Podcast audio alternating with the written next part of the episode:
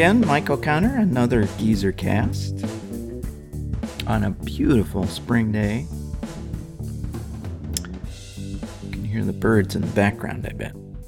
It's been a big week for birds, actually. Uh, last week, well, today's Sunday, so this is the first day of the week for Marcy's bird lists. Last week was spectacular. I think she got 52 birds, including first ever red-headed woodpecker here at the farm. That's a big deal because um, red-headed woodpeckers are in decline mostly because of loss of habitat. And since what we're all about here at the farm is restoring habitat, it's always neat when we get to see the return of one that is under a lot of pressure. And this is the first time we've ever seen one here. Marcy was pretty darn excited about that. I was uh, super excited about the guys showing up to um, plow fiber into the farm. That's a huge thing for me because it means that we've got pretty much state of the art infrastructure to get network stuff in here, and uh, you can't go too fast on the internet. There is no such thing. So the lads showed up today or um, last week, early in the week, to sort of mark the paths of the current stuff, the copper that comes in here. And then uh, they showed up late in the week and actually plowed the interduct, which is the tube that the fiber goes in. They plowed that under the creek. They used a little radio controlled gizmo to do that. So that was pretty neat. And uh, of course, then the big news in the news was that Osama bin Laden finally met his demise at the hands of the SEALs from the U.S. Marines.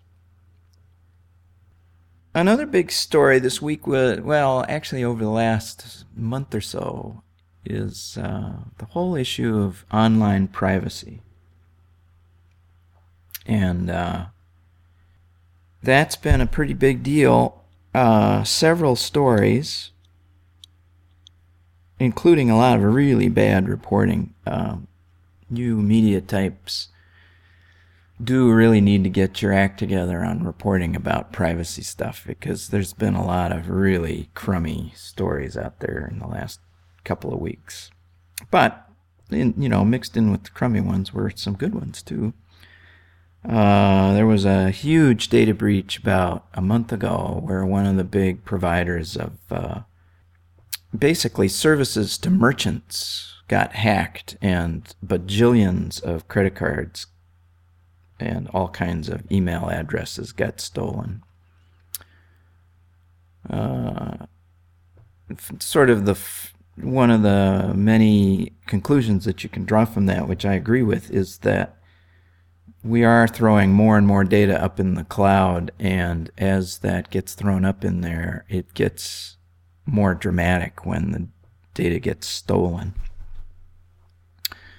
Good example of that was about a week and a half ago, Sony, which has a huge online gaming uh, presence, you, my unborn grandchildren, may uh, may be that you'll go, wow, Sony had a big online game thing. They don't anymore, and it could be because of this this huge breach that they just had.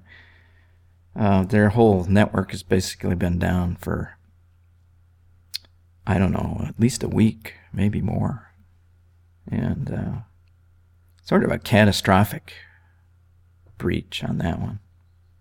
So it could be that that's the end of Sony as an online game provider. We'll see. Um, and then the last of the big stories that just happened was that uh, Apple Computer got in a lot of hot water because their phones and other portable devices uh, keep location data. And this is where the bad reporting got really bad. Uh, and I still don't really have it all sorted out in my own mind. So I'm hesitant to contribute more misinformation to that. But um, the upshot was just all sorts of uh, sort of mainstream media attention to an issue which is normally covered by the geek press, and the mainstream media really got it pretty seriously wrong. And a lot of people grandstanded, which didn't help, and so it was sort of this circus. But the upshot was that uh, the issue of privacy has been sort of boiling up slowly over the last, oh, I don't know, depends on how you count, several years anyway. And it sort of flashed over uh, last week with the Apple thing. And I, I think that's a good thing. I, am uh, actually something of a privacy hawk. I really like the approach that they take in Europe a lot better than the approach we take in the US. In the US, uh, basically, if you want to protect your information, you have to opt out, you have to exit, and you have to do something to make your information disappear. Whereas in Europe, their tendency is to require that you have to opt in. In other words, the people collecting the information have to ask you if they're going to use it for any purpose other than what they've already asked you to use it for. And I think that's a better approach. But we're quite a ways away from that here in the US. Maybe never, I don't know. But I would love to see a, a do not call list for internet information, internet collected and stored information. And this little series of privacy stories might just do it. But in the meantime, uh, one of the things that I have concluded over the last several months is that Google is evil. And so I've decided to unwind all of the relationships that I have with Google products. And it turns out that's really hard because Google is so ubiquitous now. Uh, I'm pretty close. I haven't quite gotten there yet, but I'm a lot further from Google than I was a month or so ago. Um, it took a lot of things to do that. Uh, one of the first things that I had to do was migrate my email uh, back to being exclusively on a server that I control. Uh, for years, what I would do is I would let email hit my server, but then I would bounce it to the Google Gmail account. Sort of as a backup, but primarily because if I wanted to get email on my Android based phone, um, that's effectively the only way you can do it. Um, there is a very lame email client for Android phones, but uh, I'm, I, you know, I don't want to be a conspiracy theorist, but I don't think Google, as the writer and promulgator of Android, really wants a very good email client that talks to anything except their servers and they have been wildly successful on that. And so for years, I would I would just bounce the mail out to a Gmail account and then use my Android phone to collect it. And I decided that was really a bad idea.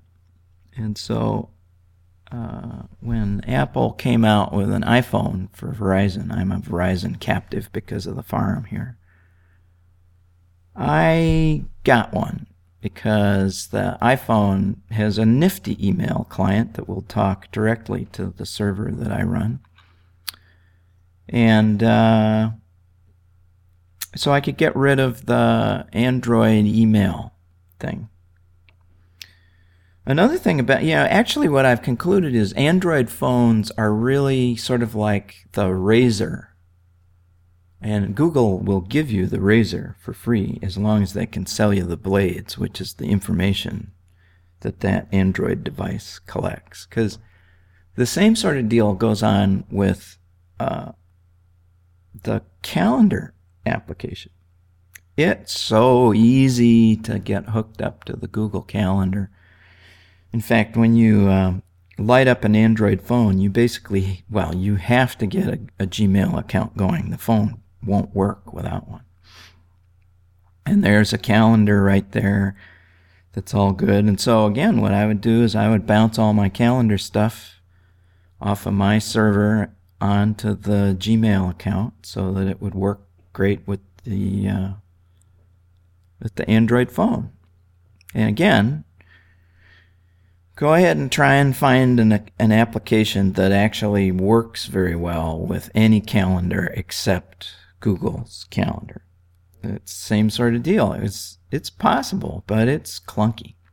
So they they make it really easy and really cool to be uh, using Google products, but really hard to do anything else.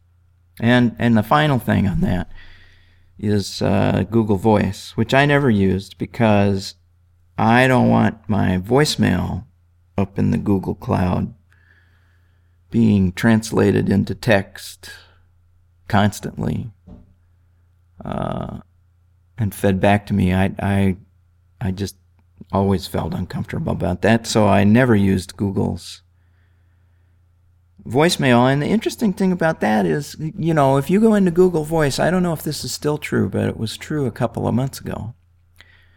Um, one of the most obvious application enhancements to Google Voice would be a little switch in the user panel that said, turn off Google Voicemail and let your other provider, whatever it is, your landline provider or your cell phone provider, be the the gang that picks up the phone with the voicemail. But you know that request has been in the queue at Google ever since the beginning of Google Voice.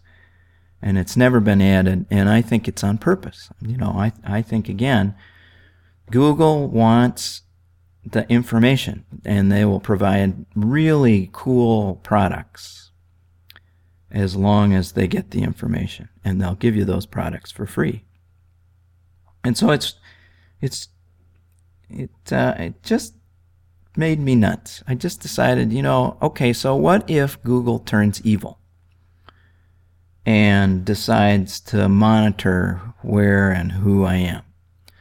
And they've got all my email and they've got all of my calendar and they've got all my voicemail. Uh, and probably it would be really easy for them to subversively, behind the scenes, transcribe all my phone calls. Uh, that's that's better than 1984, folks. That's that's more stuff than than, Orwell had even dreamed of in his uh, famous book about government surveillance, and that made me nuts.